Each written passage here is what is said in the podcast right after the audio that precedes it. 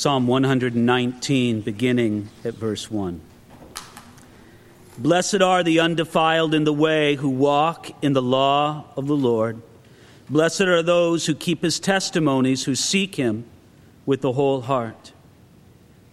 These first eight verses of Psalm 119 are given to the Hebrew letter Aleph, which is the first letter in their alphabet. And therefore, every line in this uh, section begins with the letter Aleph. It begins by describing man's blessedness.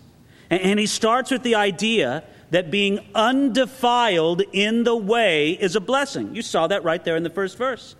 Blessed are the undefiled in the way who walk in the law of the Lord. I find this interesting because when you just think it at the first thought, you think in the modern world today, and I think it was no different in the ancient world when the psalmist first wrote, that there are many people who believe that the life that's lived undefiled in the way is boring at best. What good is an undefiled life? What good is life if you don't defile it up a little bit? The idea is that if there's no defilement in it, then there's no fun in it. Yet the one who walks in God's word knows the true blessedness of living and enjoying an undefiled life. And we can simply say that God is blessed. Don't you believe that? If there's any blessed being in this universe, it's God Himself. I can't imagine that God, enthroned in heaven, is worried or stressed about anything. He's at complete happiness and peace. Well, God wants us to share His blessedness. And His Word shows us the way to share that blessedness. And it is found by being undefiled in the way. If you do statistical surveys and opinion polls and look at the research data, it constantly demonstrates that those who live lives in general conformity to God's standards are happier. They enjoy life more and they're more content. Yet the illusion remains for many people that living a defiled life is somehow the fun life. I think we need to let God show us the way to a happy life. And it's centered on the simple idea of being undefiled in the way. The, the reason why we are not happy is because we sin. And the main reason, or one of the main reasons, is why we sin so much is because we don't know God's word well enough. You see, we need to be instructed by God to live the way that we should. Left to ourselves, we don't know. Now, I'm not saying that we don't have a conscience that rules within our mind and in our heart and shows us how to live. No, but conscience is an imperfect guide. There are many people who have done very terrible things, yet in line with their conscience, at least at the moment.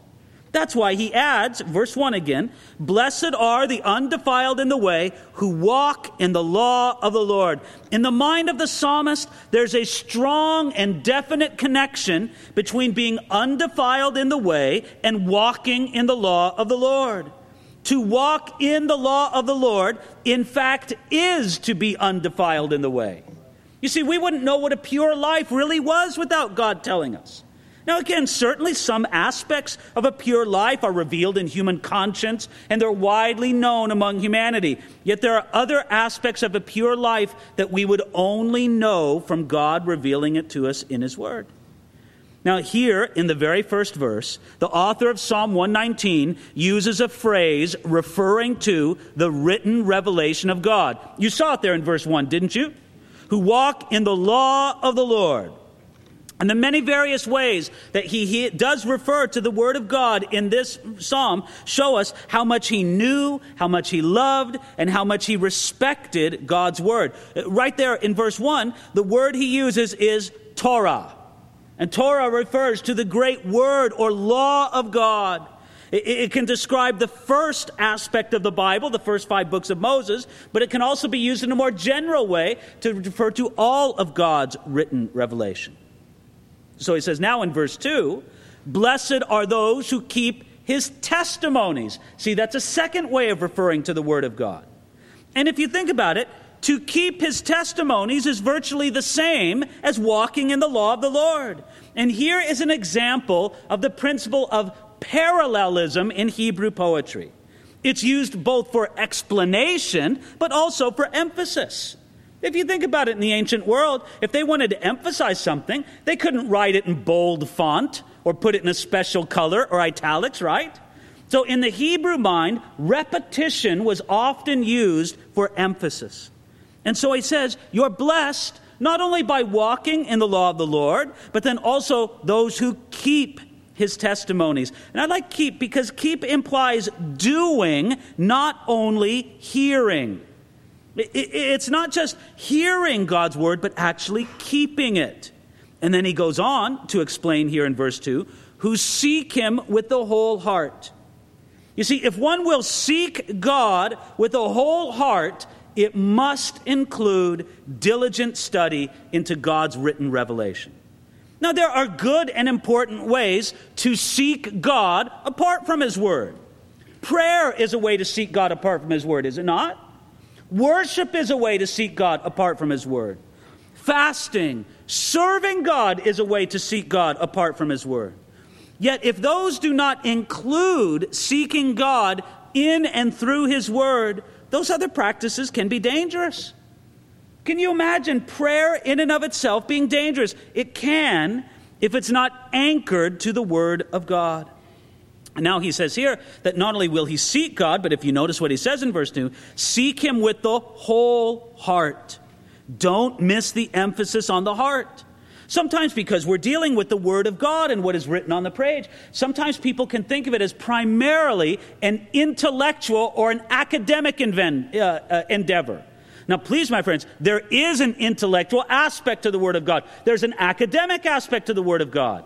But that is not its core. Its core is that it's understood and grabbed hold of by the human heart. And the whole heart is vital. God is one, and we will not know him closely or clearly until our heart is one and we seek him with a whole heart. And this is a challenge to every one of us. You know, there are people here this evening, and the problem with your life is that you have a divided heart. You love God, but, but you also love, well, in the psalmist day, they would call them idols, would they not? We're sophisticated now, we don't call them idols, but they're the same thing, are they not? And a person has a divided heart. And then there's other people here. Your heart is divided, but not in the sense of given over to idolatry. Your heart is broken. Can I say to the brokenhearted and to the divided hearted, God's answer for you is the same. Come, come to His Word, look to His Word, let God speak to you about who He is and what He has done for you. So he continues to describe this blessing into verse 3. He says, They also do no iniquity, they walk in his ways. Again, that's the idea repeated from the first two verses. These ones keep his testimonies. They are undefiled in the way, and they also do no iniquity. There's a purity and a goodness that marks their life. They have learned his ways from the written revelation, and now God gives grace and power to walk in his ways. Now, continuing on into verse 4, he says, You have commanded us to keep your precepts diligently. Oh, that my ways were directed to keep your statutes. Then I would not be ashamed. When I look into all your commandments, I will praise you with uprightness of heart. When I learn your righteous judgments, I will keep your statutes. Oh, do not forsake me utterly. Now, he begins verse 4 by saying, You have commanded us to keep your precepts diligently. You see, the, the psalmist connects commanded obedience with blessings to the obedient. You see, the reason why God commands us to do certain things is not only because it honors Him, which it does, but it's also the path to blessing. You see, isn't this wonderful? We need to understand that God commands because things, eh, there is a certain blessed way to live. Not as if God commands just sort of capriciously. Isn't this the way we often think? It's a temptation for us to think just this way that somehow God is up in heaven, an old man on a rocking chair or something like that, right? And his main job is to look down on earth and see if anybody's having any fun. And if they're having any fun, they must stop that right away. hey, you know, that's a very common perception of who God is, but it's a very childish one, is it not? I mean, when you grow a little older and a little wiser, and, maybe through some bitter experience in this world, you realize that the things God commands us to do are for our own good. It's as God knows this blessed life, and He looks at it and says, Live blessed. As He said to ancient Israel, He said, I set before you life and death. Choose life. Here it is. Here's a way to live that will bring blessing and goodness into your life. Now, won't you live this way? Because I love you. You have commanded us to keep your precepts diligently. Now, I want you to notice when he says, You have commanded us, who is he speaking to? He's speaking to God, isn't he? And already by verse 4, the psalmist has turned his heart, turned his mind towards prayer. He's going to hold that position of prayer throughout almost all the psalm. Now, isn't this interesting? It shows us that the psalmist was not only a student of Scripture, but he was also a man of prayer. He got into prayer. He was there actively praying what he knew about God's Word. And so he says, You have commanded us to keep your precepts diligently. Can I just add one thing before we go on to the next line? Can you notice that God commanded us to keep his precepts? I find some people, some religious people, they think that God's main command to us is to make precepts for other people. Isn't that true? That this is God's great mission for us, for us to make a lot of rules for other people. We make precepts for them. No, no, no. The focus needs to be no, God, you've given it to me to keep your precepts. That's what you've commanded me to do. And then he says in verse 5 and catch the power of this prayer. Oh, that my ways were directed to keep your statutes. Now, this wasn't only a pious wish, it was a prayer for the ability to obey God's word. He received a commandment while understanding his own lack of ability to keep those commands apart from the work in himself. Here, the psalmist gets personal. This isn't a theological treatise on written revelation. It's interaction with the living God regarding his primary way of showing himself to us. He says, Listen, God, I need you to move in me because I need to be directed to keep your statutes. I'm so glad he said this because wouldn't you get the idea, if all we had was verses 1 and 2, wouldn't you get the idea that he was a holier than thou kind of guy? Well, I'm so perfect. And when you miserable people come up to my level of perfection in walking with God, well, then maybe I'll speak with you. If all you had was verses 1 and 2, you might think that. But then you see the heart of the psalmist. Oh, he knows that God's standard is high and we need to walk in it. And then he's pleading with God, Oh, God, I need to live this way. I need you to work in my heart this way.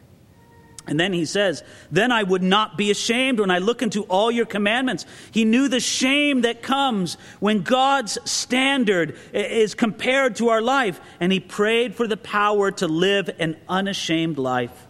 And when he does, then he says, continuing on into verse 7, I will praise you with uprightness of heart when I learn your righteous judgments. You see, he didn't only want to praise God, but he wanted to do it with uprightness of heart. And isn't that a wonderful thing? To come and to just let yourself go and praise before God because you know that you're right with God. Now, hopefully, your idea of being right with God isn't that you've got enough brownie points or stars on your chart or however you want to think of it. You recognize that your rightness with God is because of what Jesus Christ did for you on the cross. But with that real kind of uprightness of heart, you can come and worship Him without abandon. And then he says in verse 8, I will keep your statutes. Oh, do not forsake me utterly. Do you sense the note of desperation in the psalmist? He knows God's word and he loves God's word, but at the same time, he's very conscious of his inability, apart from the work of God in his life, to live God's word. If God were to forsake him, he would be utterly lost. And so he pleads with God do not forsake me utterly. Friends, I hope you are that, at that place of desperation with your own life, where you realize that, that, that what God wants you to be and wants you to do is absolutely impossible without Him living and working within you. You see, the heart that sings, uh, Do not forsake me utterly, is a heart that longs to be close to God And that's exactly where the psalmist was. He says, Lord, I'm so dependent on you that don't forsake me. Leave me in close contact with you. This is the furthest thing in the world from a holier than thou kind of believer, but it's a man in great dependence upon God and his word. Now, we need to take that to heart, do we not? We come to God's word. And we come to God's Word knowing that it shows us the right way to live, but at the same time, very aware that we fall short of that. And where does that lead us to do? To cry out in desperation before God, saying simply as it is in verse 8 I will keep your statutes. Oh, do not forsake me utterly. Father, that is our prayer here tonight. We need you, Lord God. Father, it's, it's not like we need a little help. Lord, I, I won't speak for anybody else in this room, but I'll speak for myself. It's so far beyond in my life needing a little help. I need you, Lord, to be my life, my power, my strength. And Lord, I need you to communicate these things to me in and through your word. We worship you here together this evening.